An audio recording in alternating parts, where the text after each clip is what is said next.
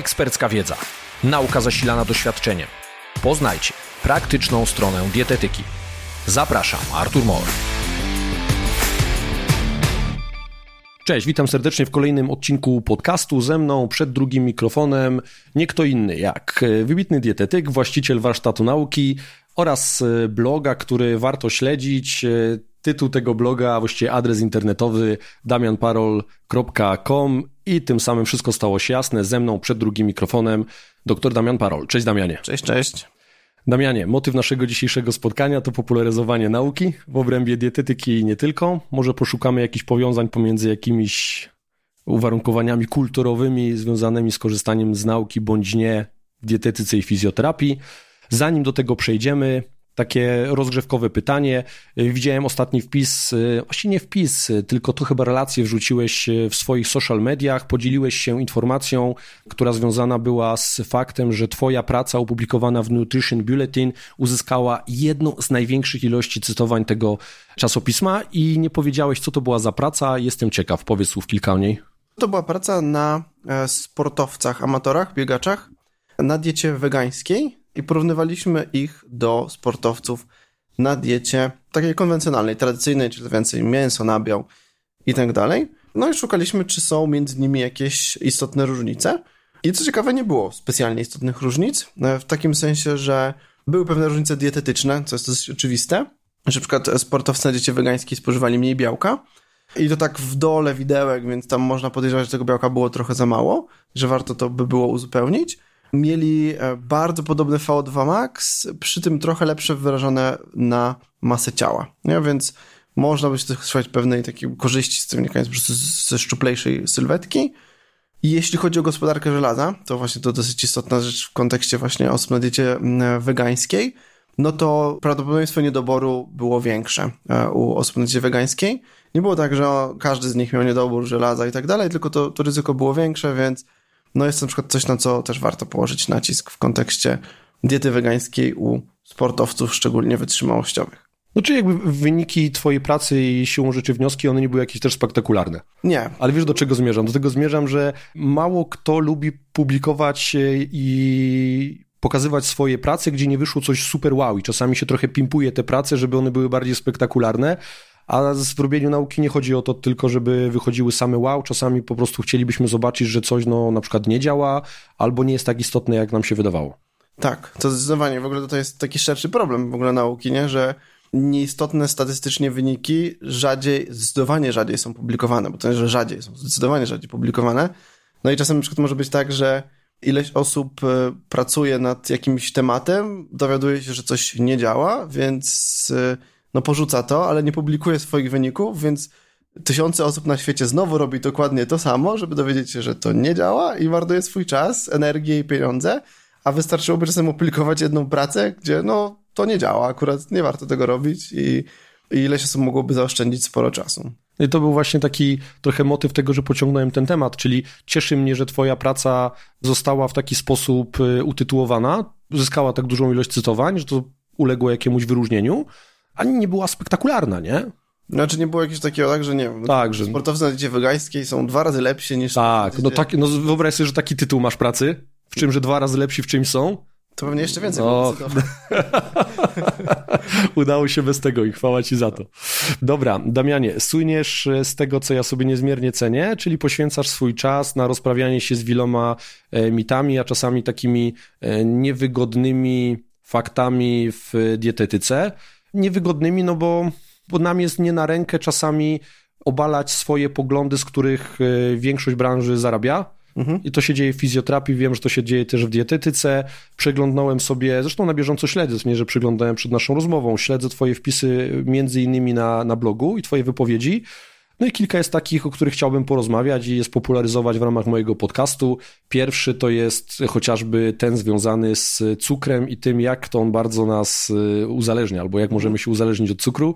Przeciekawy artykuł. Ja z tego twojego wpisu po dziś dzień, kiedy słyszę, y, jestem świadkiem takich rozmów o tym cukrze, że on uzależnia, to cały czas przywołuję, no dobra, no to ja każdemu obstawiam kilogram cukru, kładę na stole i wcinamy, nie? I teraz robimy to codziennie, zobaczymy, komu się zaczną ręce trząść tego czwartego dnia będzie chciał sięgnąć po ten kilogram cukru, nie? Tak, tak, to prawda. I to jest problem z tym tematem jest taki, że on jest dosyć zniuansowany. Nie? W sensie, że to nie można tak powiedzieć po prostu, że pomysł, że cukier może uzależniać jest totalnie odklejony, w ogóle nie ma żadnych badań na ten temat, które by to potwierdzały, czy coś takiego, tylko jest parę takich niuansów, no bo kwestia uzależnienia od jedzenia generalnie, ona istnieje. Są naukowcy, którzy uważają, że coś takiego jak uzależnienie od niektórych rodzajów żywności występuje. Ja jestem bardzo sceptyczny i raczej taką mam rezerwę do usuwania samego słowa uzależnienie, bo moim zdaniem może istnieć pewien taki zły nawyk bardzo, który może być bardzo silny, tak? Bo to to, że coś jest nawykiem i jest wykonywane automatycznie często, no nie sprawia, że jest to mniejszy problem, albo jest, w ogóle nie jest to problem, tak? bo jest to generalnie czym mniejszy problem niż sama kwestia uzależnienia, ale jednak nadal jest to pewien problem.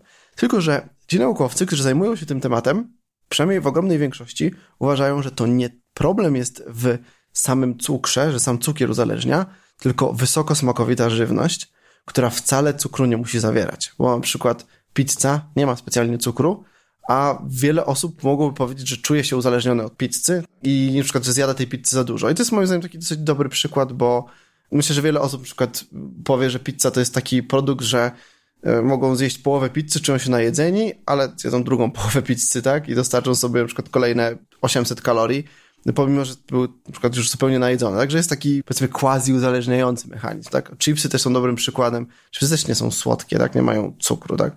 a generalnie jak tworzymy paczkę, to ją zjemy całą. No i to są takie, takie negatywne nawyki, takie quasi uzależniające e, właściwości. No ale trzeba to odróżnić, tak? To nie jest sam cukier, tak? Nikt właśnie nie otwiera torby cukru i nie zaczyna wcinać łyżeczką, bo cukier ich uzależnił. Druga sprawa jest e, taka, że to się często powołuje badania na gryzoniach jako e, modelu uzależnienia od cukru. I tutaj znowu jest sporo takich niuansów, bo daje się szczury uzależnić od cukru. I nawet te takie nagłówki, że np. cukier uzależnia bardziej niż e, kokaina, one też nie są jakby totalnie niepoparte niczym, tylko jest właśnie kilka takich e, istotnych rozróżnień. Na przykład to, żeby szczury uzależnić od cukru, to wymaga pewnej szczególnej procedury, która wymaga głodzenia i podawania im cukru w takich naprzemiennych cyklach. Coś, co no, nie zdarza się ludziom, tak? Jakby my nie jesteśmy poddawani czemuś, e, czemuś takiemu. Po drugie też to, że cukier uzależnia mocniej niż e, kokaina, albo że uzależnia tak jak kokaina, tak często się używa takiego określenia. To też e, wynika częściowo z tego, że ta reakcja na cukier jest znacznie szybsza niż na kokainę, paradoksalnie.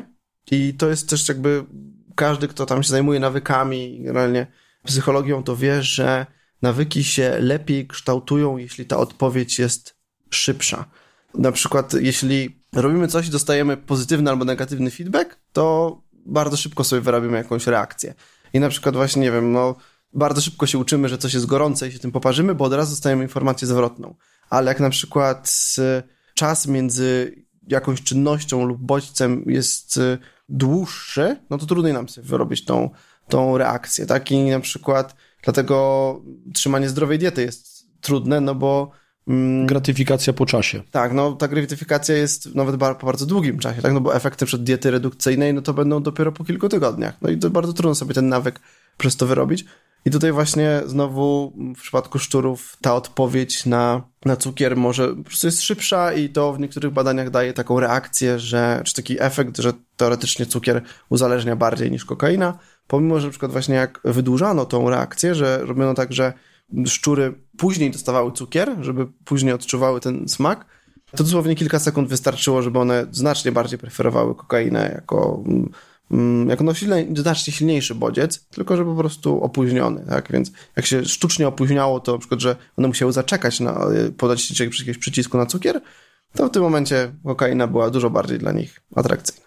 Mhm. No, można jeszcze dodać, że jakby te nawyki są o tyle potężną sprawą, że one są zlokalizowane, te struktury nich odpowiedzialne są jądra podstawne, te najbardziej pierwotne części naszego mózgu.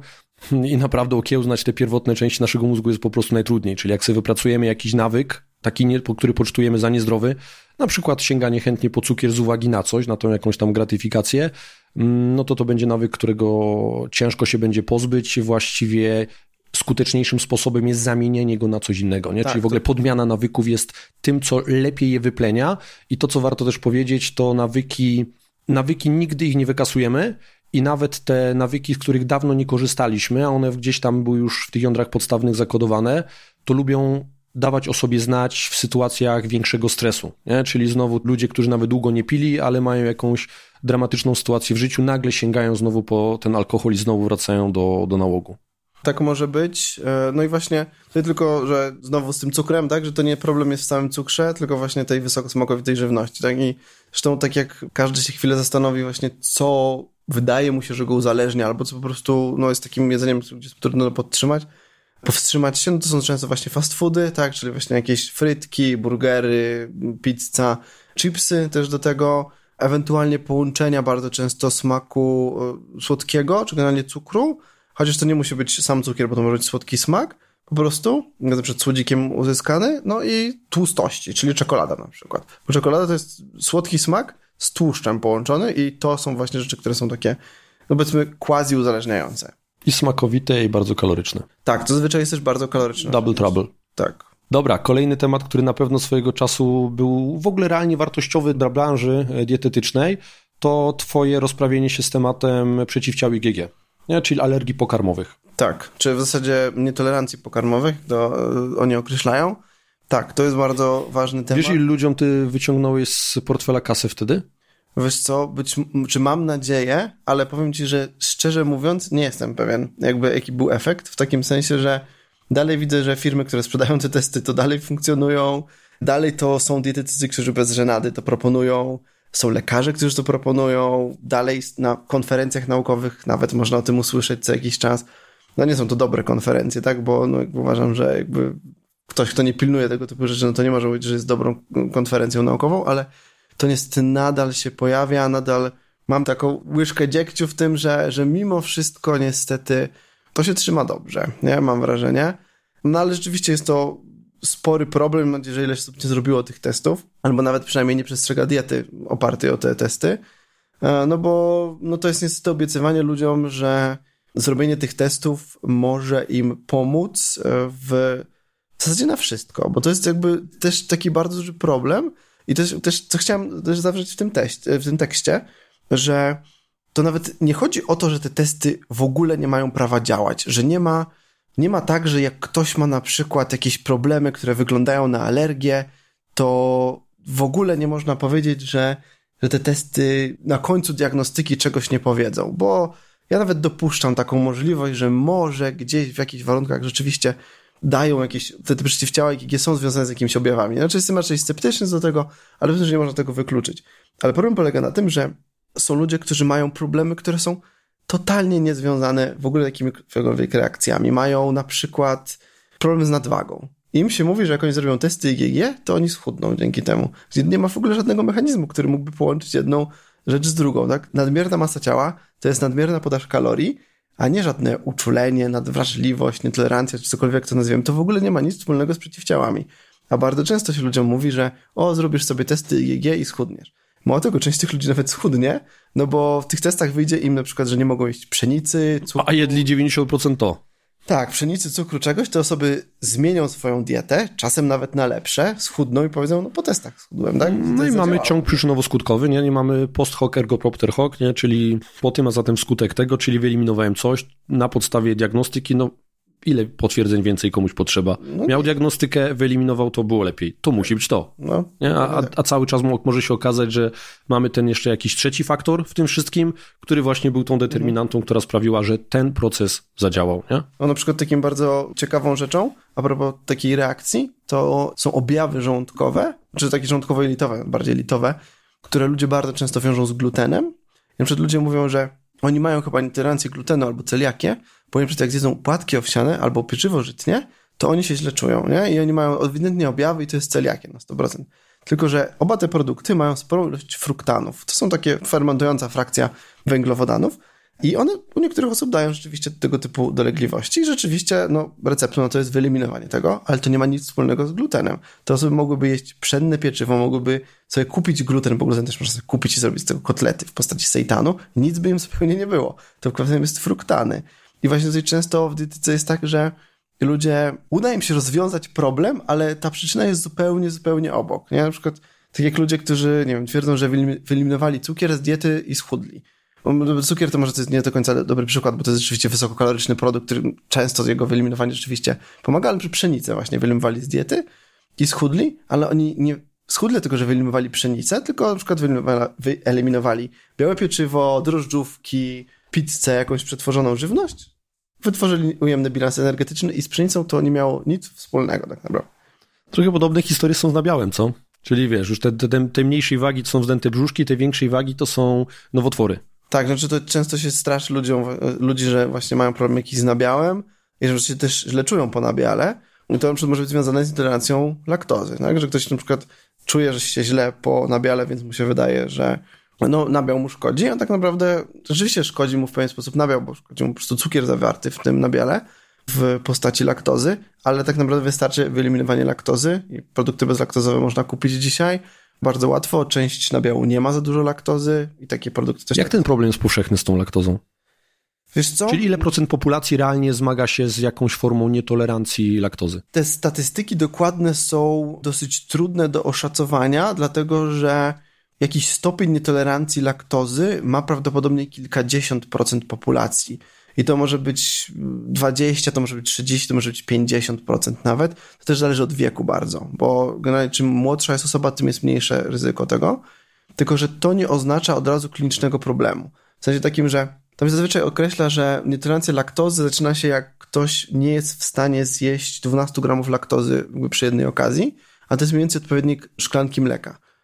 Czyli teoretycznie możesz na przykład pić codziennie sobie szklankę mleka, nawet trzy razy dziennie i mieć nietolerancję laktozy, tylko nie przekażasz tych 12 gramów i nawet nigdy się o tym nie dowiesz. Ale jakby teoretycznie jesteś tak na granicy tego, nie? Wszędzie, że, że gdyby, nie wiem, ktoś chciał zrobić na tobie eksperyment, podałby ci 15 albo 20 gramów laktozy, to byś się przekonał, że masz nietolerancję. A tak to się nigdy o tym nie dowiadujesz, i może dobrze, nie, bo się tym nie przejmujesz zupełnie, nie?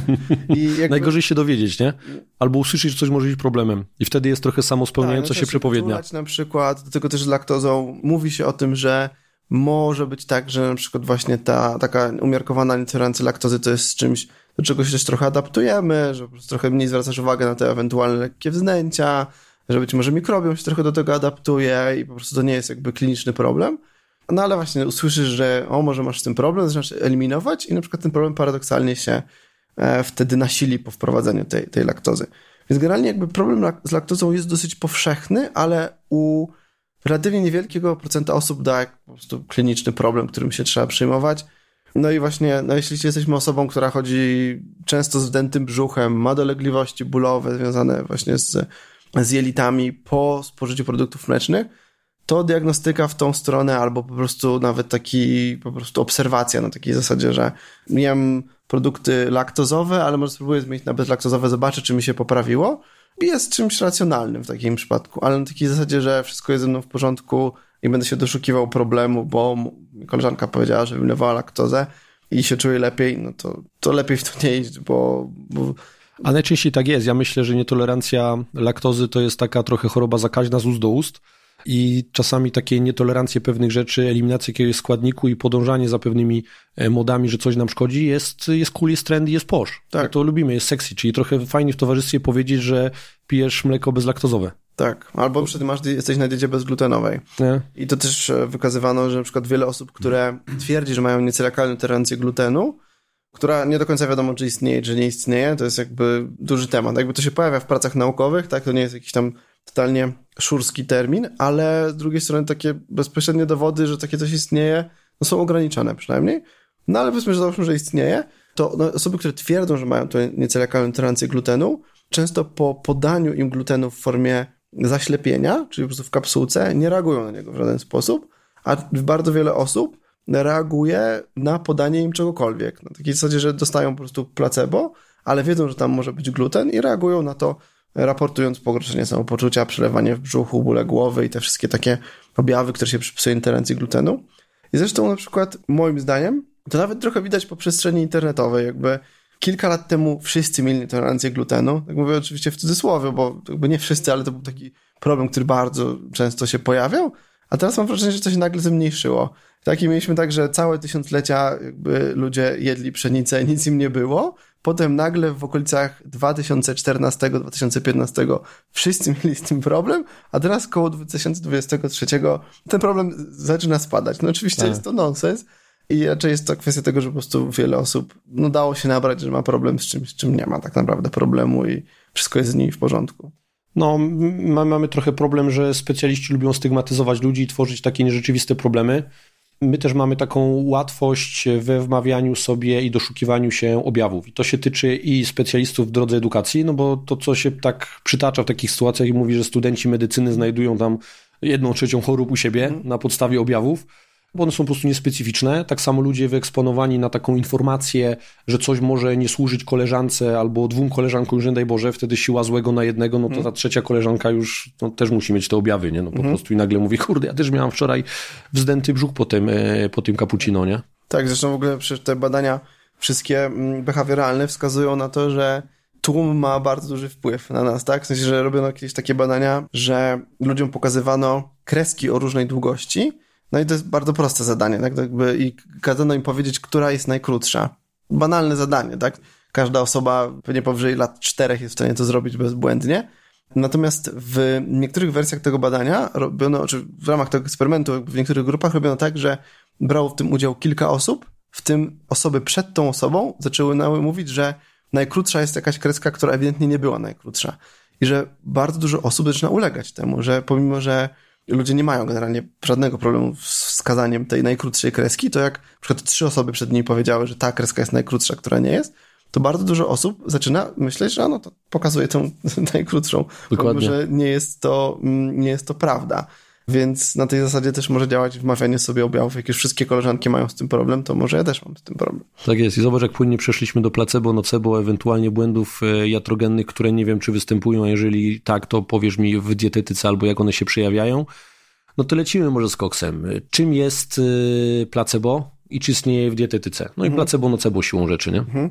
Zresztą moim zdaniem ewidentnie istnieje placebo i nocebo w dietetyce. No właśnie, żeby właśnie ten nietolerancja glutenu, moim zdaniem, czy laktozy, jest czymś takim, co może być takim efektem nocebo. Jeszcze może sobie skategoryzujmy, nie? Placebo to jest ten pozytywny efekt y, taki ukryty, który no nie jest związany z samą interwencją, a nocebo to jest zły brat bliźniak, który przysparza problemów i często się je po prostu, stygmatyzuje gdzieś ludzi, powoduje, że im się pogarsza z jakiegoś powodu, że zmagają się z problemami, które de facto są wmówionymi problemami. Tak. Więc moim zdaniem takie coś występuje i no, suplementacja jest takim bardzo dobrym przykładem. Jest e, wiele suplementów na rynku, które albo nie mają prawa działać, albo duże są wątpliwości, czy one działają, a jest bardzo dużo ludzi, którzy mówią, że oni się ewidentnie po tym lepiej czują. Tak, na przykład, nie wiem, multivitamina jest dobrym przykładem.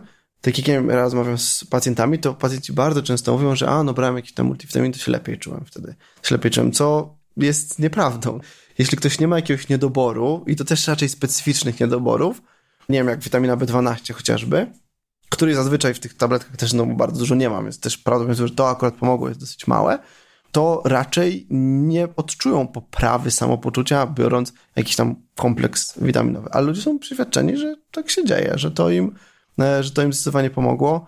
Dużo też takich przed bardzo popularnych teraz adaptogenów.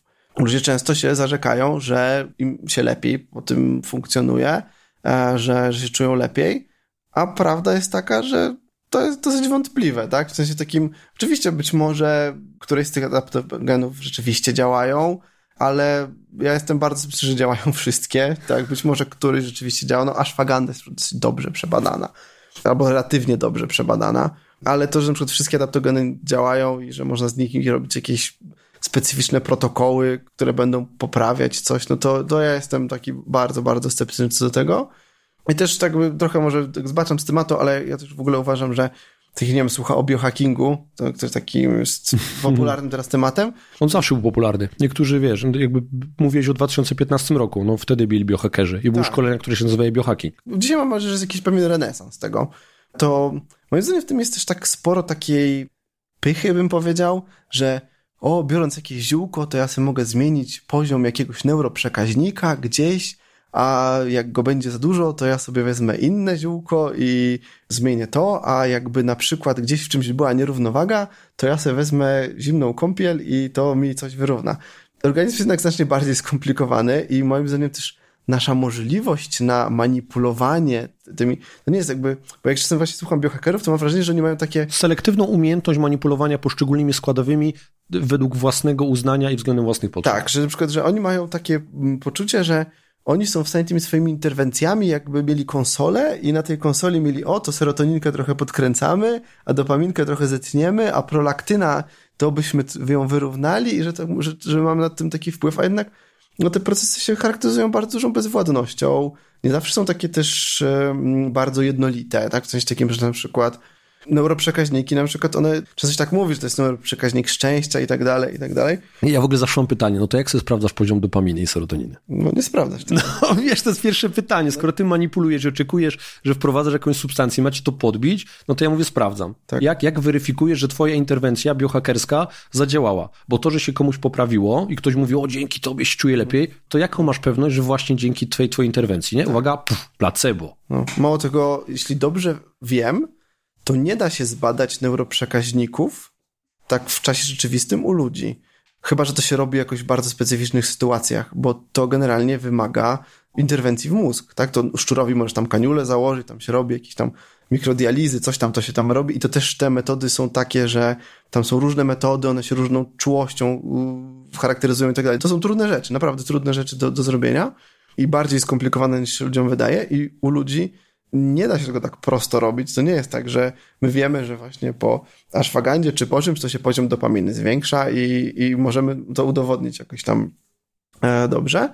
Poza tym, no i zgubię, a, że też te neuroprzekaźniki czasem działają specyficznie dla pewnych określonych obszarów mózgu, więc jakby jeśli podnosimy go globalnie, to niekoniecznie to rzeczywiście poprawia nasze, akurat w tym rejonie mózgu, w którym byśmy chcieli to zrobić. Poza tym to się oczywiście zmienia w czasie, tak? I tutaj się naprawdę bardzo wiele rzeczy może wydarzyć. I moim zdaniem też warto mieć taką pokorę, że my jednak mamy ograniczoną kontrolę nad tym, co się dzieje w naszym organizmie i, i też trzeba sobie z tego zdawać sprawę, że są po prostu granice tych interwencji, które możemy podjąć i pewne procesy będą bezwładne, niezależne od nas e, albo od czynników, których nie jesteśmy w stanie kontrolować i tyle. Ja myślę, że raczej taką cechą charakteryzującą dobrego specjalistę byłoby nie to, jak on potrafi wpływać w taki przypadkowy sposób na drugiego człowieka tym bajdurzeniem, ale raczej jak potrafi eliminować to placebo i przestrzegać ludzi, ażeby nie byli podatni na takie rzeczy. Bo o ile właśnie jeszcze te nasze fantazyjne interwencje, ten biohacking, o którym teraz na przykład powiedziałeś jako przykład, one mają pozytywny wydźwięk na pacjencie, na kliencie, no to ktoś może powiedzieć, no to, to nie szkodzi w ogóle, to nie problem, ważne, że pomogło. Nie? Mhm. Nieważne co, ważne, że pomogło.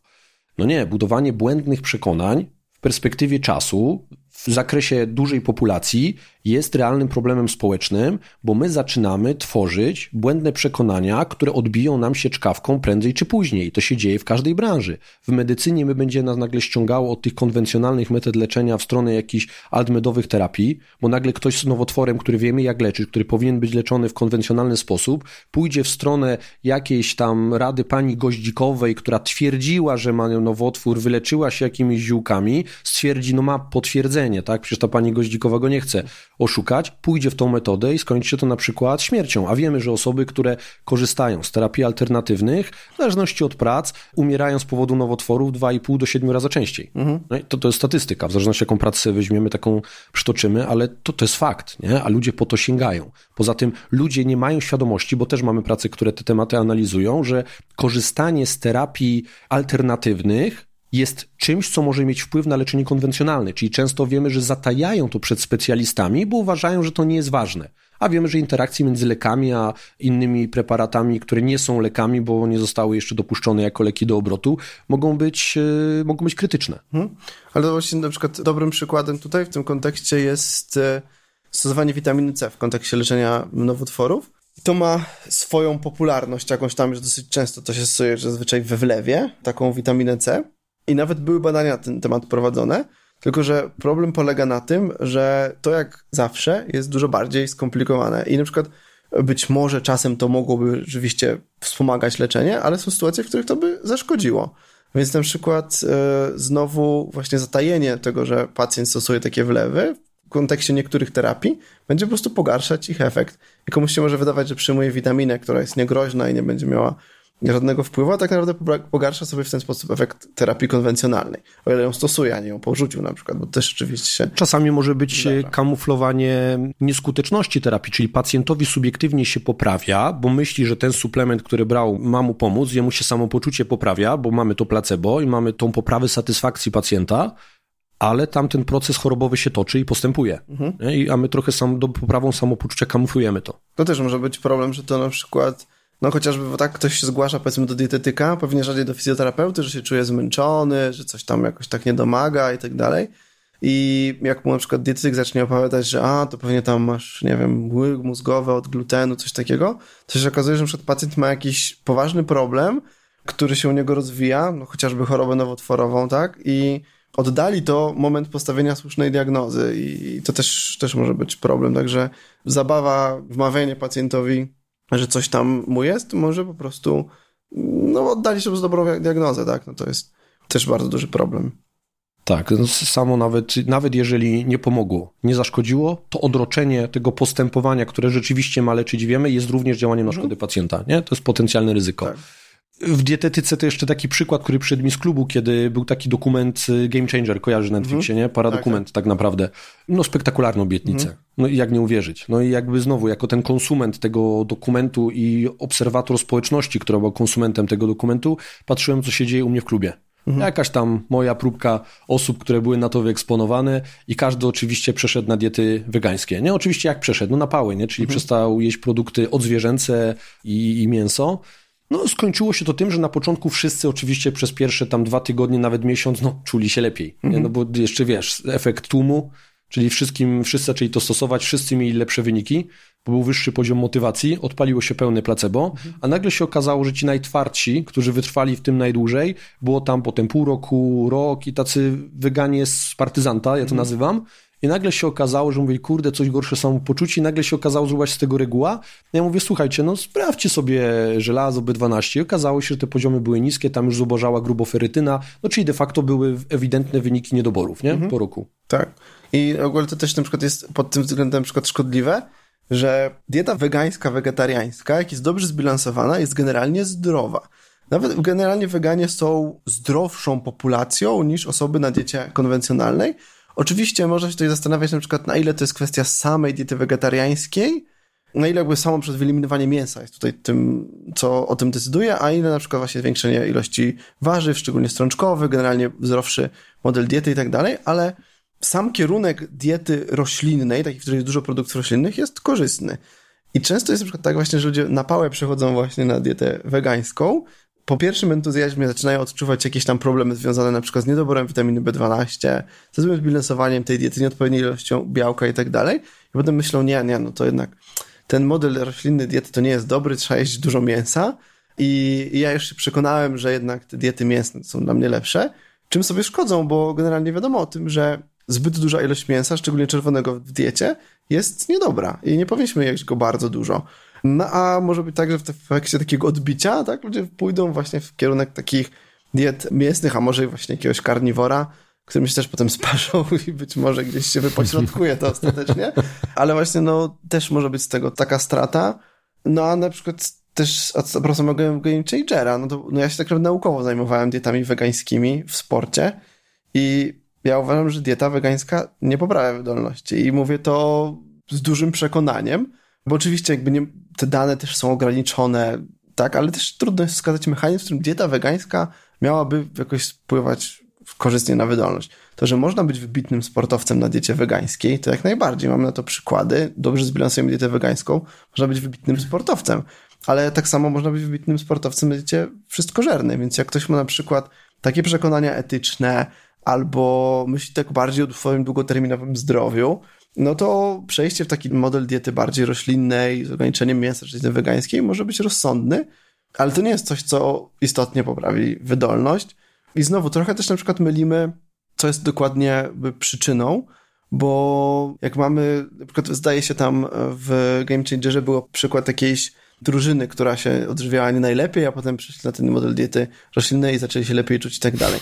Oczywiście, jak to wiem, ktoś je po każdym treningu w fast foodzie na przykład i potem zaczyna jeść roślinnie, i je domowe posiłki, powiedzmy w miarę zbilansowane, no to oczywiście, że będzie lepiej czuł i nawet poprawi wyniki, wszystko, tak? I super, ale to nie jest kwestia przejścia na dietę wegańską ściśle, tylko do znacznej poprawy swojej diety, co można byłoby osiągnąć na przykład po prostu zwiększając ilość produktu, posiłków przygotowywanych w domu.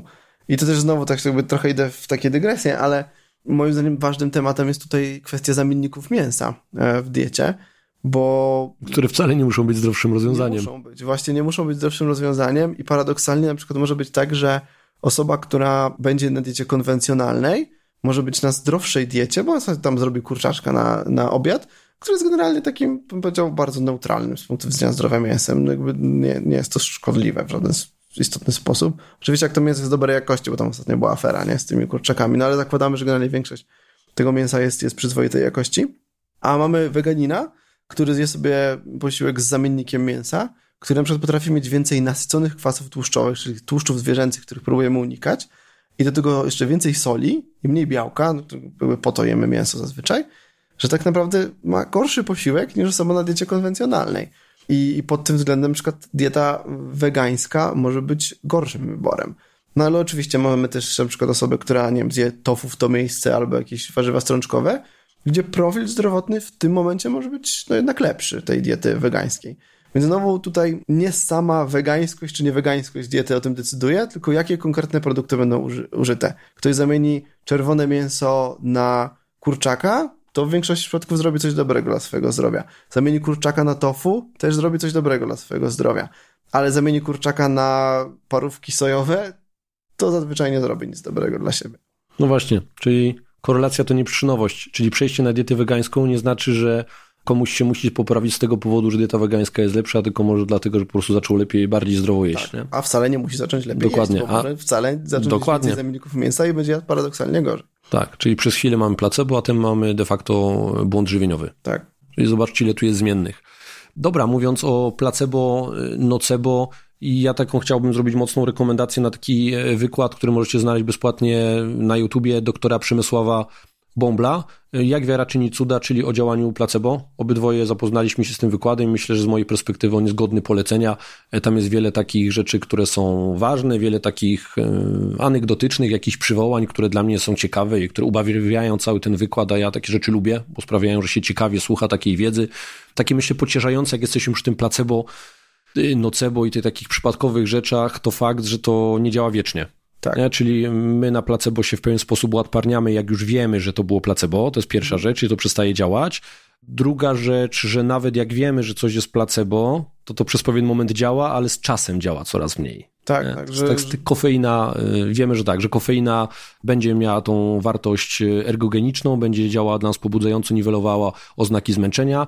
Mm, jeżeli wiemy, że kawa bezkofeinowa nie powinna dać tego efektu, ale sam ten smak, aromat kawy poczujemy, to będziemy czuli to pobudzenie. Co ciekawe, to pobudzenie będzie nie wtedy, kiedy powinien być pik kofeiny najwyższy, tam po pół godziny i dłużej, a będzie to się działo w pierwszych minutach, nie? Mhm. Ale im dłużej pijemy bezkofeinową, tym ona faktycznie przestaje działać na nas pobudzająco. Mhm. Tak, ale to też powiem Ci, że chyba tego nie, a czy może badano, bo w sumie te badania nad alkoholem też są, ale ja na przykład miałem takie doświadczenie, że na przykład czasem jak, nie wiem, szczególnie jak było jakieś tam lato, coś tam, że otwierałem sobie piwko, wziąłem tak pierwszy łyka i już miałem takie wrażenie, że tak mi chcesz To jest niemożliwe, tak, bo łyk piwa to, to, to jakby człowiek w ogóle nie ma wykrywalnych tak, ilości tak. alkoholu w organizmie, poza tym to jeszcze wymaga dłużej czasu, ale już tak przykład mam takie doświadczenia, że właśnie czasem otworzenie tej butelki z piwem może już dać ci takie poczucie, że no dobra, weekend się zaczął, już tam się rozluźniamy, pomimo, że no alkohol nie mógł zadziałać, no i tak, tak samo tak. z bezkofeinową kawą, nie? Zgadza się. Kiedy rozmawiamy o takich dowodach naukowych e, i, takich practical application tej nauki, to na pewno też powinniśmy wspomnieć, że dietetyka ma też taki problem, że względnie słabo wypadają e, wyniki badań oceniających wpływ diety na zdrowie człowieka, właściwie na taki, na wartość tych wyników, nie? Czyli u nas takie tworzenie bezpośredniej przyczynowości pomiędzy jakąś konkretną substancją, czy jakimś jednym produktem z diety na zdrowie człowieka, zwłaszcza długoterminowo, jest obarczone wielkim ryzykiem e, błędu badawczego. Tak, to jest duży problem i też na przykład do tego się podchodzi trochę inaczej niż w ogóle w całej medycynie, no bo generalnie to, co jest y, złotym standardem w badaniach medycznych, no to są podwójnie zaślepione, randomizowane badania kliniczne, tak? Czyli bierzemy ludzi, zazwyczaj kilkadziesiąt osób, losowo dzielimy je na osoby, które dostają placebo, czy to w postaci tabletki, tak, czy w postaci jakiejś interwencji placebo, tak, bo przecież są nawet e, placebo, akupunktura placebo na przykład, bo operacje placebo się robi czasem. I sprawdzamy, którym się poprawiło bardziej, czy się poprawiło bardziej tym, którzy stosowali tą interwencję właściwą. W dietetyce to jest praktycznie niemożliwe, bo po pierwsze obserwowanie diety ludzi przez dłużej niż kilka tygodni w takich warunkach eksperymentalnych jest prawie że niemożliwe. Tego się generalnie raczej nie robi, bo no trudno jest nawet dostarczać ludziom dietę przez kilka tygodni, to są ogromne koszty, szczególnie dużej grupie ludzi. Poza tym zaślepienie jest praktycznie niemożliwe, bo ludzie widzą, co jedzą. Więc jest to duży problem. Są oczywiście pewne badania, które są prowadzone przykład w, w ściśle kontrolowanych warunkach, w komorach metabolicznych i tak dalej. No ale to jest, to zawsze, to są krótkie badania bardzo. Więc dużo informacji, jakie mamy, no to no z badań podstawowych, tak, jakichś przesłanek, które mamy z badań in vitro, z badań na zwierzętach, co mniej więcej się spodziewamy, jak się powinno, powinni zachować ludzie, tak, że zakładamy, że, że te procesy działają podobnie. No i z badań obserwacyjnych. Tak, badania obserwacyjne są bardzo ważne, jeśli chodzi o dietetykę, które też mają swoje ograniczenia, no bo mm, na przykład bardzo często te badania się opierają na kwestionariuszach, które ludzie wypełniają na takiej zasadzie, że no tam trzy razy w tygodniu jem, nie wiem, łososia, dwa razy w tygodniu jem coś tam, no ta pamięć też bywa różna. To jest pewien problem. Też jest na przykład taki problem, że mamy taką trochę zasadę nieoznaczoności Heisenberga w dietetyce, w sensie takim, że monitorowanie diety zmienia nam dietę. To znaczy, jeśli poprosisz ludzi, żeby przez trzy dni notowali to, co jedzą, to oni będą jedli inaczej niż jedli przez poprzednie trzy dni, albo jedliby, gdyby nie notowali tej diety, tak? Czyli mamy taką właśnie zasadę trochę nieoznaczoności, tak? Że albo nie wiemy, co ludzie jedzą, albo no, każemy im to notować, no ale wtedy wiemy, że to, to też zmienia sposób żywienia i że generalnie ludzie jedzą lepiej i mniej, jak e, notują swoją dietę.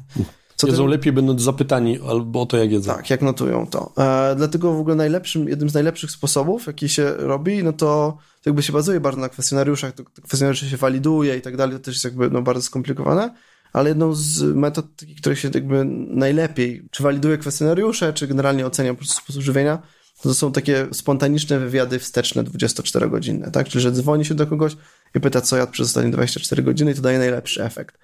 Tylko to jest dosyć drogie, no bo jak masz tysiące osób tak obdzwonić, no to wiadomo, że to jest spory, e, spory koszt i po, to ponotować. No ale generalnie no jakby te, te obserwacje są bardzo ważne, ale z drugiej strony też mają swoje ograniczenia. I tutaj moim zdaniem świetnym przykładem są śniadania. Czy śniadania są najważniejszym posiłkiem dnia, czy nie? I jest e, sporo badań, które wskazują na to, że jedzenie śniadań jest istotne. W sensie, że ludzie, którzy jedzą śniadania, mają mniejsze ryzyko chorób cywilizacyjnych, mniejszą masę ciała i tak dalej. Tylko pytanie, czy ten związek jest przyczynowy. Bo wiemy też, że jedzenie śniadań jest bardzo często podnoszoną zasadą żywieniową, tak? Że jedzenie śniadania jest zdrowe, większość ludzi ma tego typu przekonanie, więc automatycznie grupa ludzi, która je śniadania, jest grupą ludzi, która je zdrowiej. Więc Została pytanie... wyeksponowana na jakąś wiedzę e, z zakresu dobrego żywienia. Tak, dokładnie tak. E, I prawdopodobnie je po prostu generalnie zdrowiej. Więc pytanie, czy samo śniadanie tutaj coś zmienia, czy nie. Oczywiście tutaj może się doszukiwać pewnych argumentów, że samo śniadanie też oczywiście zmienia. Tak, no możemy mieć badania, które będą próbowały kontrolować te czynniki, czyli sprawdzają, czy osoby, które jedzą śniadania, ale generalnie poza tym ich dieta nie jest specjalnie zdrowa, mają mniejsze ryzyko chorób niż te osoby, które mają podobną jakość diety, ale nie jedzą e, zdrowo. Możemy się też zastanawiać, czy nie ma jakichś pośrednich czynników. Które... No, z drugiej strony to, co powiedziałeś, to jakby nawet gdyby w badaniu wyszło, że osoby, które pozostałe posiłki jedzą niezdrowe, no to znowu siła efektu nie? która siła efektu będzie większa, tego niezdrowego jedzenia, na jakiś parametr, który był tam oceniany, czy ta pozytywna e, śniadania. Tak, no chociaż to możemy spróbować na przykład właśnie znaleźć taką grupę osób, która ma podobną jakość diety, jedna je śniadania, druga nie je śniadań. Mhm. Możemy spróbować zrobić jakiś eksperyment, tak, i zobaczyć, czy wprowadzenie śniadań na przykład nam tutaj pomoże, także sprawi, że ludzie będą jedli zdrowiej, ale to też jest dosyć trudne, bo na przykład paradoksalnie może być tak, że jeśli masz osobę, która nie je śniadania, i mówisz jej, od dzisiaj musisz jeść śniadania, to to może być na przykład, że ta osoba zacznie jeść więcej wtedy. a jak zacznie jeść więcej, bo zjada dodatkowy posiłek, nie? A jak zjada dodatkowy posiłek, to dostarcza więcej kalorii, co generalnie raczej będzie miało negatywny wpływ na jej zdrowie. Więc no jest to problem. Chociaż to właśnie też tak jakby w, w ściśle w temacie tego śniadania, no to są na przykład też pewne przesłanki, że spontaniczna aktywność fizyczna u ludzi jest większa w momencie, w którym jedzą śniadania, co może przynosić korzystny efekt dla, dla zdrowia, co jest dobre. I z drugiej strony takim dodatkowym argumentem za śniadaniami jednak jest to, że jak mamy te mm, okna żywieniowe i mamy badania, gdzie wprowadzono okna żywieniowe e, w pierwszej lub drugiej połowie dnia, czyli wiesz, ten słynny post przerywany, to generalnie lepsze efekty przynosi włączenie okna żywieniowego w pierwszej połowie dnia, co może być argumentem za jedzeniem śniadań i za tym mniej popularnym oknem żywieniowym. Aczkolwiek moim zdaniem na koniec dnia, jeśli chodzi o same śniadania, to ogólna jakość diety ma dużo większe znaczenie i na przykład jeśli ktoś nie je śniadań, ale poza tym jest zdrową dietę, dobrze zbilansowana, to ja bym go nie zmuszał do jedzenia śniadań w żaden sposób, bo może się okazać, że zacznie jeść więcej po prostu i bardziej na przykład jeśli ktoś do mnie przychodzi jako do dietetyka i on czasem je śniadania, czasem nie je śniadania, to ja będę tę osobę namawiał, żeby ona raczej jadła śniadania. Ale jak jest osoba, która po prostu co za zasady nie je śniadań, po prostu takiej pasuje i tak dalej, to ja raczej nie będę namawiał, bo prędzej to przyniesie więcej szkody niż pożytku. Wiesz, że też sama zmiana może być tutaj istotną tak. rzeczą, nie? Zmiana, dodatkowe kalorie, które będzie pochłaniała, a nie planowane jakieś pewnie. Wiesz, teraz powiedziałeś o tak prostej rzeczy jak śniadania. No, tak. Wszyscy, jedz śniadania. No i nagle skomplikowałeś tę sprawę. Skomplikowałeś temat śniadań, Damian. No tak. Po co komplikować temat śniadań? To, wiesz, ludzie się znienawidzą. To jest nagle, ktoś czyta badania, wiesz, i on już wie, on już się wita z gąską, on teraz już przeczytał to badanie, on, to już życie stało się takie proste, a ty nagle komplik, skomplikowałeś śniadania. Tak. A on już był na etapie biohackingu. Tak, ale wiesz co, A tu skomplikowałeś śniadania. Po czym wiesz, na czym, po, po czym e, to widać potem? Że na przykład jak są osoby, które są powiedzmy popularyzatorami nau nauki, e, youtuberami i tak dalej i nawet jakby robią dobrą robotę, ale wchodzą czasem na temat żywienia i się na tym wykładają, bo się okazuje, że przeczytanie jednego badania na ten temat jest niewystarczające, żeby zbudować tą opinię. I na przykład ja mam paru takich twórców internetowych, których cenię albo ceniłem i oni się wyłożyli na jakimś temacie żywieniowym. Bo przeczytali jedną czy dwie prace, wydawało mi się, że wiedzą i no, uprościli temat bardziej niż nawet na YouTubie się powinno uprościć i i się minęli z prawdą na przykład. No wiesz, no ja ci to powiedziałem przed podcastem, nie? Żeby też nie było tak, że dietetycy ulegają, nie ulegają temu, no to dietetycy, którzy potrafią świetnymi specjalistami, wykładają się na rzeczach na przykład treningowych, nie? I to jest jakby przypadłość, która się tyczy nas wszystkich, nie? Ja się o tym też przekonałem czasami brutalnie, kiedy właśnie zaczynałem publikować w mediach społecznościowych, zanim jeszcze to była praktyczna strona treningu i się zacząłem tam udzielać i było kupę moich mądrości, nie? Jeszcze wtedy bardziej jako taki trener personalny, więc trener personalny zna się na wszystkim, mhm. nie? No i udzielałem jakichś tam porad żywieniowych, no i te porady żywieniowe były, tak jak mówisz, no krótko mówiąc, tak brutalnie z dupy. Mhm. No mam nadzieję, że nie zostanę z tym skojarzony i wiesz, no internet nie zapomina, ale kilka rzeczy były, które delikatnie mówiąc były dalekie od prawdy. Mhm. Chociaż to wiesz, no też jest z drugiej strony, wiesz, ja też na pewno mam jakieś błędy w swoich postach i być może nigdy się o tym nie dowiem. Ale nie, wszera, nie przeraża cię to, że jeżeli ty masz świadomość, że na przykład popełniłeś jakiś błąd, albo, albo może być tam błąd, a tu nagle nikt się za to nie łapie? Ja kilka razy się przeraziłem. To znaczy złapałem siebie na czymś, co było takim śliskie mhm. i potem nawet dwa razy mi zdarzyło się to sprostować. Tylko nikt mi na tym nie złapał. Mhm. Znaczy, albo wiesz, po prostu stwierdził, złapał i nie powiedział mi tego. Natomiast moje odczucie tego było takie, że kurde, ktoś mi powinien zwrócić uwagę. Jest kilka osób, które do mnie czasami zadzwonią i powiedzą, słuchaj, przegadajmy coś i co bardzo sobie to cenię i zawsze robię sprostowania, jeżeli takie rzeczy trzeba zrobić. Natomiast zazwyczaj to się nie dzieje. Bo to właśnie niestety te reakcje w internecie, one są dosyć patologiczne niestety, bo bardzo dużo osób, jak napiszesz coś, co im się nie podoba, to cię hejtują na zasadzie takiej, że po prostu nie ma tam zero merytoryki, czy nie ma tam w ogóle merytoryki i po prostu jest tylko czysta nienawiść, tak, że jesteś głąbem, bo coś Ale ty widzę, ty już się z tego uśmiechasz, nie? No, no, jest, ale jest tak po czasie, co? Że trochę się od tego odcinasz. Tak, tak. No. Nie? To, na przykład, to jest świetny w ogóle temat. No teraz są te owady jadalne takim to, to, to, topowym tematem. I ja napisałem post na temat owadów jadalnych, jakie są tam tego zalety, jakie wady, z tym to się wiąże. I bardzo dużo osób, bo już moim zdaniem to było w miarę neutralne, w sensie napisałem jak, jak jest, nie? Że ludzie, że ja namawiam ludzi do jedzenia robaków i że w ogóle to jest upadek ludzkości, że ludzie jedli robaki i że, że zabraniam im jedzenia mięsa, nie? To w ogóle, bo tak ludzie tak kojarzą, że to jest taki temat, że teraz się pojawiają te robaki, to nie będzie zaraz zakaz jedzenia mięsa i że to w ogóle jest taki jakiś upadek ludzkości. Ludzie się to nadinterpretowują tak bardzo, bardzo daleko. No ale wracając do tego samego tematu, że, że często właśnie, nawet jak ktoś ma rację jakąś, to często trudno jest mu zwrócić uwagę, także napisać, wiesz, wiesz co, bo na przykład, no nie wiem, uważam, że no nie zwróciłeś uwagi na to i tamto, ja mam tego typu, typu argumenty, że trudno się zwraca ludziom uwagę tak nieprzemocowo, nie? Tylko, że po prostu, no, kurczę, mi się wydaje, że być tutaj błąd, nie? I, mam tego, taki, takie argumenty, że, mm, że nawet ludzie, którzy no, mają rację, tak? To, to nie zawsze umieją to tak sprawnie sformułować, jakby tak w miarę kulturalnie. A też z drugiej strony, jako twórca internetowy, to zwykle też ten margines masz dosyć mały, bo jakby jesteś bardzo narażony na hejt, bo no tak jest, no niestety, mm. szczególnie jak piszesz Czekają na swoją pomyłkę. I, I więc też na przykład z drugiej strony, jeśli ktoś napisze ostrze jakąś odpowiedź, co też się, wiesz, dobrze klika i tak dalej, więc też jakby też taka duża pokusa, nie, że jak z nie wiem, innym twórcą internetowym, że coś tam komuś wytkniesz, no to wiesz, to super, no to też się od razu włączają takie mechanizmy obronne, że o, y, to hejt jest po prostu, nie? No i to jest trudne, nie? Bo właśnie przez to, że, że tej złości jest bardzo dużo, to trudno jest o taką merytoryczną dyskusję, która jest bardzo potrzebna, nie? Bo, bo nikt nie, nie ma 100% racji, nikt, każdy się czasem myli. I jak ktoś umie tak bardzo kulturalnie zwrócić uwagę, jakby argumentować, czemu uważa, że ktoś się myli i tak dalej, to moim zdaniem jest to mega cenne i fajnie, że są tacy ludzie, że właśnie takie mówią, że do ciebie dzwonią na tak, przykład. Tak, to, to, jest, to jest regularnie. Piszą nie? gdzieś, czy napiszą komentarz, bo ja też na przykład Uważam, że spoko jest zadzwonić do kogoś, napisać prywatną wiadomość, ale też uważam, że jak jest dobrze napisany komentarz, który zwraca uwagę, mhm. że to jest nie tak, to jest w porządku. Ja na przykład nie mam takiego podejścia, jak niektórzy uważają, że a uwaga, to się powinno zwracać mm, gdzieś tam tylko bezpośrednio. Jak ktoś tak woli, spoko, jakby szanuję to, ale też uważam, że jak ktoś publicznie pisze, no to musi się liczyć z tym, że publicznie otrzyma też krytykę, szczególnie konstruktywną, nie? Jakby... Tak jest. Takiemu sobie to życzył. I jeszcze widzę inny problem, no może nie wiem, czy problem, takie, takie zjawisko, które może stać się problemem, to w mojej branży, mówię o fizjoterapii teraz, jest wiele młodych osób, które poszły w ten mimo wszystko fajny nurt y, science, tej nauki i jeszcze nie miały okazji dobrze popraktykować, albo w ogóle nie praktykują, czytają te prace naukowe, czytają wnioski z tych prac, czasami nawet są całkiem niezłe w, w metodologii, w interpretacji wartości tej pracy, dogłębnie ją potrafią przeczytać i zaczynają argumentować y, taką suchą nauką, a u mnie w branży jednak to pojęcie practical application jest cholernie ważne.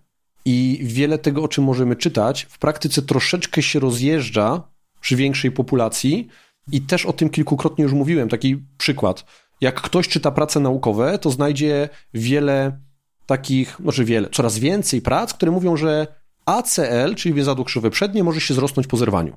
Nie? I tak sobie to mhm. tam krąży. I przytaczają te prace, tam Filbeja, próby kanona i tak dalej.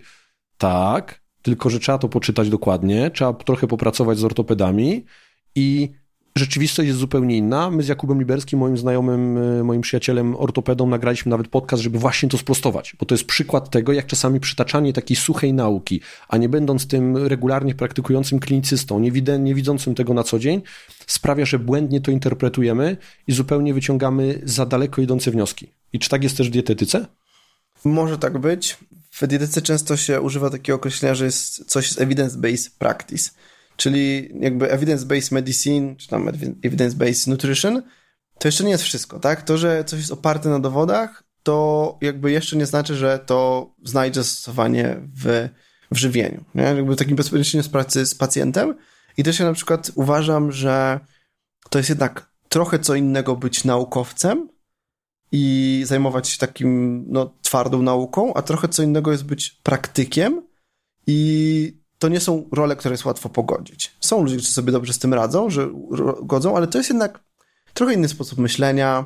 To, to jest chyba najważniejsze, że, że jednak trochę inaczej. Szukasz rozwiązania realnych problemów, kiedy jesteś takim praktykiem, tak. a kiedy jesteś badaczem, to czasami szukasz problemów.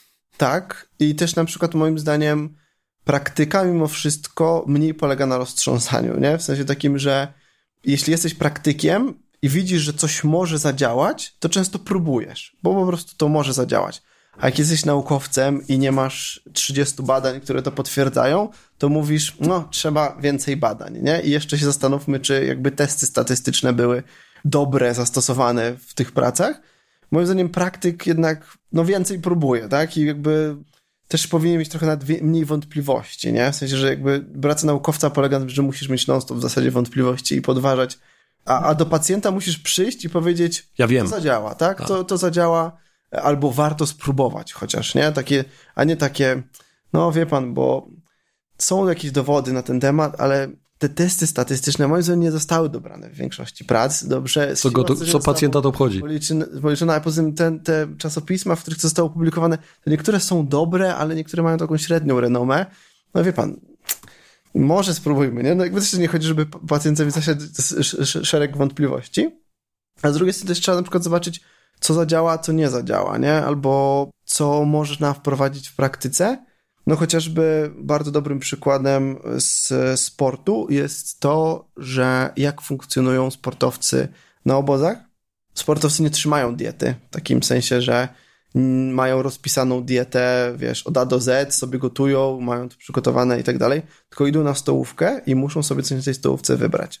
I bardzo dużym wyzwaniem dla dietetyka jest przekazać sportowcom, jak oni mają sobie skomponować posiłek, jak idą na taką stołówkę. Jest to kilka sposobów, żaden nie jest idealny i któryś trzeba wybrać, coś trzeba z tym zrobić. I nie ma żadnych dowodów naukowych na ten temat. Nie masz badań, czy y, są badania jakieś tam, ale nie na sportowcach akurat, jak ludzie zachowują w cateringu generalnie, co wybierają. Kolejność ma na przykład znaczenie i ona jest często paradoksalna, że na przykład często, no taka, taka mała dygresja, ale że na przykład często jak ludzie wybiorą sobie coś słodkiego, jakiś słodycz przed wybieraniem innych kolejnych rzeczy, to często podejmują lepsze decyzje niż jak zrobią odwrotnie, jak sobie wezmą owoc. I to jest trochę paradoksalne, by się wydawało, że ludzie powinni działać jakby odwrotnie, e, ale często tak jest, dlatego że ludzie sobie myślą, że no sobie wziąłem sobie to ciasteczko, takie, które nie jest zbyt zdrowe, to reszta posiłku będzie zdrowa, a jak wezmą sobie owoc, to myślą sobie, że o, no jakiś już zdrowy, to ja tam tych frytów mogę dodać, nie?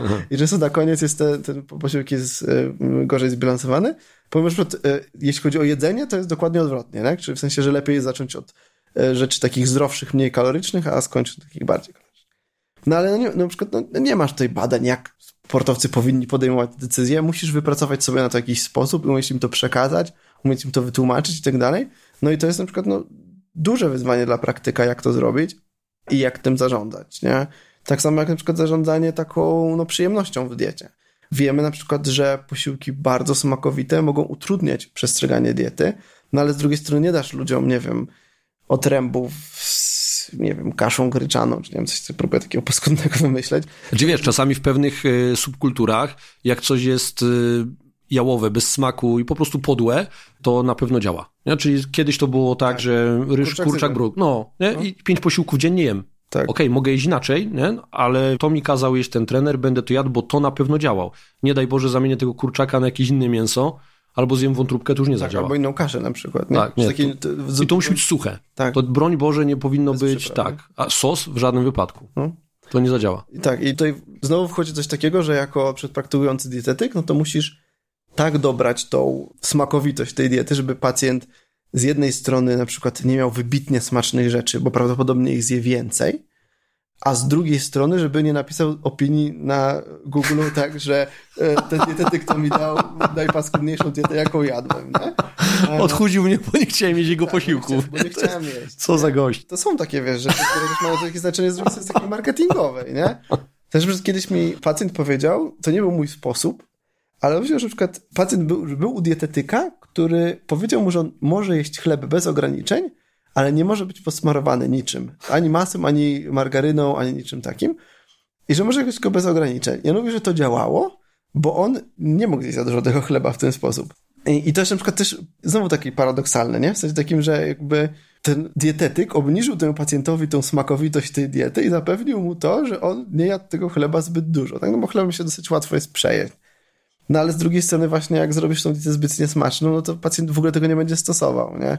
Albo będzie oszukiwał na tej diecie. Więc to jest na przykład taka, taka rzecz. Z drugiej strony właśnie te przekonania pacjenta też mają duże znaczenie, bo jak masz na przykład kulturystę, który przychodzi do ciebie i wie właśnie kurczak, brokuły, ryż, to też prawdopodobnie jak mu zrobisz, wiesz, jakąś truflową owsiankę z czymś tam, z czymś tam, to na przykład on będzie przekonany, że tego typu posiłek no, nie, mu nie służy, bo nie wiem, ma za dużo cukru, za dużo słodzików, jest niezgodny z tym i tak dalej. Do tego dochodzą też takie kwestie, to szczególnie przed zawodami, jakichś tam rytuałów, że na przykład to, to szczególnie widać, no w kulturystyce chyba nikt tego nie badał za bardzo, ale wydaje mi się, że, że to ma duże znaczenie, że właśnie ten rytuał przygotowania do tych zawodów, że ta dieta jest taka coraz bardziej restrykcyjna, do tego dochodzi właśnie jakieś tam odwodnienie, nieużywanie słodzików, nieużywanie przypraw, że to jest rytuał przygotowania się do tych zawodów, a w sportach walki na przykład na robienie wagi bardzo często jest takim, takim rytuałem, który też jakby sprawia, że ten zawodnik się na tym zaczyna... Że dobrze, że dobrze przygotował się, tak, że... bo zrobił cały ten proces, nie? Tak. Połowa niepotrzebnych rzeczy, ale on zrobił cały ten proces, który od dziada, pradziada wszyscy robią. Tak. To jest to, o czym też rozmawialiśmy wcześniej, czyli czasami moja rola jako trenera, kiedy pracuję z sportowcami, to jest wywalanie mu wszystkich niepotrzebnych interwencji.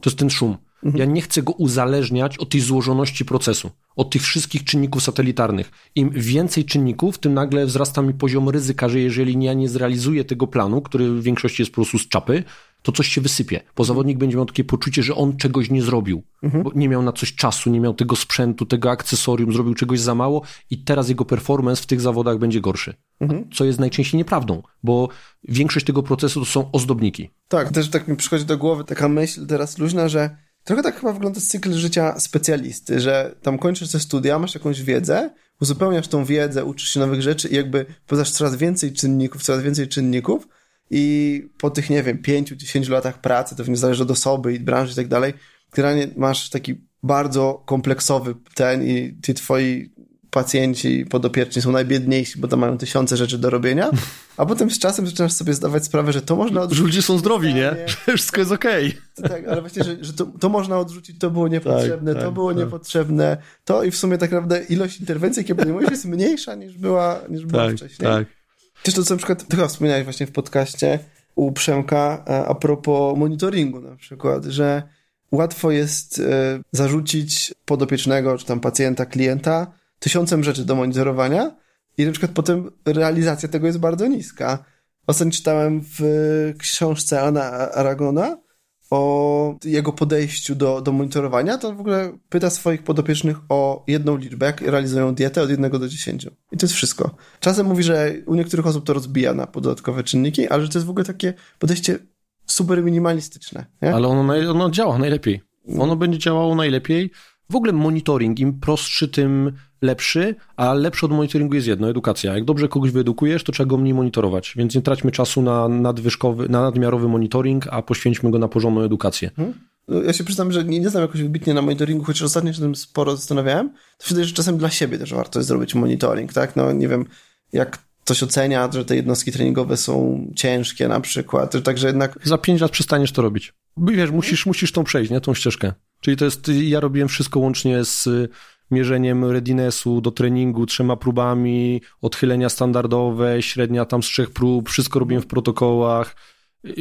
Powywalałem większość z tego. Także się nie chce tego robić? Nie, nie, to, to wiesz, każdy musi czasami tego doświadczyć, ale minimalizm, nie? Mhm. Minimalizm. I czasami jak sobie posłuchasz takich najlepszych w treningu i zapytasz się jak go monitorują, to oni wyciągają z kieszeni telefon i mówią, no, jak ja dzwonię do Johna, pytam się, how are you? John, you fine? Okej, okay, no to jest fine, nie? No to, to jest, wiesz, i to nagle ktoś mówi, kto napisał książki o tym monitoringu. Mhm. Ja tak samo, jak pamiętam, byłem świadkiem takiego wykładu w Toronto, akurat to była też konferencja transmitowana online, mm, Sport Performance i tam był Charles Samuels odnośnie snu. Nie? No taki mhm. autorytet światowej klasy, jeżeli chodzi o sen, więc chłop życie poświęcił na badanie tego snu i został tak zapytany i on po tym swoim wykładzie i, i wielu tam ciekawostkach tak powiedział, no mnie to interesuje, tak ile kto śpi tygodniowo, jak śpi tyle, co mniej więcej zawsze, to nie ma problemu. Pytam się go, jak rano wstaje, czy jest wypoczęty. Jak jest wypoczęty, to nie komplikuje. Mhm. Wiesz, to jest gość, który tak naprawdę w tam czterech zdaniach podsumował dorobek swojego życia o śnie i powiedział, no ja nie będę tego komplikował. No. Mhm. Ale to też e, powiem ci, że to, to, taką klamrę trochę zakłada a propos tego snu. Czytałem o badaniach e, a propos opasek, czy zegarków mierzących sen. To jest dosyć popularne i one sobie tak średnio radzą z mierzeniem tego snu, ale problem polega na tym, że dużo osób przykład się zgłasza do lekarzy, że oni mają kiepską jakość snu, bo im zegarek pokazał, że mają kiepską jakość snu. I to nie jest tak, że te osoby na przykład no mają nagle, bo to wiesz... No, samo spełniające się już powiedział, no co bo. I tak samo jak na przykład niektóre te zegarki sprawnościowe takie, czy, czy sportowe, e, one czasem pokazują też na przykład czas regeneracji, nie? I że ludzie na przykład też bardziej bazują na tym, ile im zegarek pokazał, że mają się regenerować, niż na tym, na przykład jak się czują, nie? I i że właśnie to się, może się okazać, że ten zegarek ten ci zaczyna przeszkadzać, Dystraktor. bo mawiać problem, którego nie ma. No słuchajcie, pomyślcie sobie nawet, jak te sprzęty potencjalnie mogą działać, nie? No to jest tak, pierwsza rzecz, co mamy tam jest y, jakaś forma akcelerometru, jakiegoś czujnika, który bada położenie tego zegarka w przestrzeni, wyczuwa jego ruch. To jest pierwsze narzędzie. Drugie to może być, znaczy to jest tętno, pomiar tętna, który jeszcze ewentualnie, w zależności jaki to jest sprzęt, może jeszcze saturację tam sprawdza, nie? I wiemy, co się dzieje w czasie snu. Im głębsza faza snu, tym mniej ruchów wykonujemy kończynami. W fazach tych rapid eye movement zaczynają się pojawiać ruchy gałek ocznych i bardzo mało się ruszamy, spada temperatura ciała i spada nam tętno. Nie? I teraz wyobraźcie sobie sytuację, jesteśmy w tej fazie snu głębokiego i nagle śpimy z kimś i nagle ktoś ściąga z nas kołdrę. No. Nie, to nie znaczy, że wybił nas z fazy snu głębokiego, tylko ruszył naszą ręką. Zegarek to odczyta jako ruch ręką. No tak. tak. Czyli jakby on powie, ok, jedna ze składowych snu głębokiego, odcięcie. Nie było snu głębokiego, a to nie przesądza o tym. Tak. To była jedna ze składowych. Tak, a ja tego obudzisz się rano wtedy i mm. patrzysz, o, jakoś średnia, no to gorzej się Dokładnie. czuje dzisiaj, nie? Dokładnie. A cię tak pojawi cztery dni z rzędu, to zaczniesz się umawiać do lekarza, żeby, ten, żeby to jakoś snu poprawić i może jakieś leki na sen wziąć, nie? Dokładnie. Mimo, że nie ma problemu, nie? No i, i to jest realny problem z, z takim właśnie nadmiernym monitorowaniem przywiązywaniem się do do pewnych rzeczy. Nie? Tak, wyczulamy się trochę na punkcie naszego zdrowia, nie? bo on mówi na jak to zdrowie jest ważne, jak powinniśmy wiele rzeczy tam dbać i nagle mamy poczucie, że jak czegoś tam nie kontrolujemy, nie robimy tego, co nam się sugeruje, a sugeruje się nam teraz już wszystko na każdej płaszczyźnie naszego życia, to nagle myślimy, że popadamy w jakąś chorobę, w jakiś niedostatek, jakiś pogarszamy swój dobrostan, co jest, co jest z czapy, bo tu trzeba po prostu odpuścić w większości przypadków, nie? Trochę nie skupiać się na tym. I tu jest rola specjalistów, żeby tą edukację robili.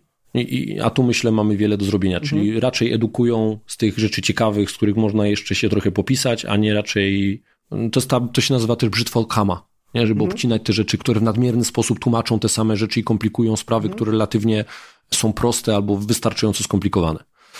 Dobra, Damianie, jeszcze mam takie kończące pytanie, bo, bo możemy chyba rozmawiać w nieskończoność, z czego się bardzo cieszę. W ogóle wiesz, jak, jak mam gościa, który wie o czym mówi, to zawsze tak wiesz, trzy pytania napisane, a potem po prostu e, życie znajdzie drogę, nie? No tak, no. Rozmowa płynie. Ale żeby spiąć to taką klamrą, naszą rozmowę, Powiedz mi, na ile częste jest w dietetyce, że specjaliści i w ogóle może ludzie nawet, e, jeżeli chodzi o kwestie dietetyczne, istnieją w nich wykluczające się przekonania. Podam przykłady ze swoich branż i ty odniesiesz się mhm. do tego w dietetyce. Na przykład fizjoterapeuci są uczeni w pełni zasadnie, że ból nie jest dobrym wyznacznikiem uszkodzenia tkanek, a jednocześnie są w stanie powiedzieć dzień później albo w tym samym dniu komuś, kto zrobił jakąś sesję treningową z nimi, że to właśnie, że boli ich z uwagi na to, że pojawiły się mikrourazy tkanek po treningu, nie? Czyli te DOMSy, Delay Onset Muscle Soreness, nie? Czyli z jednej strony mówią, że ból nie jest dobrym odzwierciedleniem tkanek, a potem chwilę później odwrócą głowę i potrafią powiedzieć, że to te mikrourazy spowodowały to, że kogoś boli po treningu, nie? Kolejny przykład, taki bardziej może u generalnej populacji, czyli generalna populacja chętnie poddaje się almedowej terapii bez dowodów na jej skuteczność, a czasami wręcz przeciwnie, z dowodami na brak jej skuteczności, a jednocześnie nie zdecyduje się na szczepienie preparatem, który ma dość mocne przesłanki w postaci licznych dowodów naukowych, że jest y, skuteczny i względnie bezpieczny. Nie? Czyli jakby tutaj wręcz jest mówię, że to nie działa i może być szkodliwe, ale nie szkodzi. A tu, mhm. że kurczę, najprawdopodobniej jest bezpieczne i działa, ale nie, nie, nie, bo to jeszcze w ogóle jest eksperyment na ludziach. Wiesz co, tak mi nie przychodzą jakieś takie jawne braki spójności w jakichś koncepcjach. No jedną takich rzeczy, która chyba kiedyś mi wybrzmiała, to, że jest taki, powiedzmy, naszych mam sposób był na odchudzanie się, żeby nie jeść po 18 i wielu dietetyków się z tego śmiało, że to nic nie zmienia, że to nieważne, kiedy tam jesz i tak dalej, i tak dalej, a potem nagle zaczęli mówić, że jedzenie w oknach żywieniowych ma sens i to jest mm. super rozwiązanie, nie? Tak. Przecież jedzenie do 18 to jest forma intermittent fasting i to jest okno żywieniowe i to jest, to, tylko to nie jest, to nie jest takie głupie moim zdaniem, tak jakby, że ludzie się z tego śmiali, ale bo wiesz, że skracasz to okno żywieniowe, co już samo w sobie sprawia, że mniej jesz. Nie przeżesz tego. No, poza tym odcinasz sobie to wieczorne podjadanie, które jest często bardzo dużym problemem. Te osoby wracały do domu tam powiedzmy koło 16 z pracy, koło 17 tam jadły obiadu, kolacji czy tam obiad, nie było podjadania na noc, takie osoby odchudły, albo utrzymały przynajmniej masę ciała. I to dawało całkiem dobre wyniki, pomimo, że było też przedmiotem żartów. No a potem wchodzi koncepcja właśnie, że trzeba jeść w 8-godzinnym oknie żywieniowym i nagle jedzenie w oknie żywieniowym między powiedzmy godziną 12 a 20 jest super, a jedzenie między godziną 10 a 18 to jest babciowy, nieskuteczny sposób. To, to mi przychodzi do głowy. Okej, okay, no to, to mnie to przekonuje i mnie to wystarcza.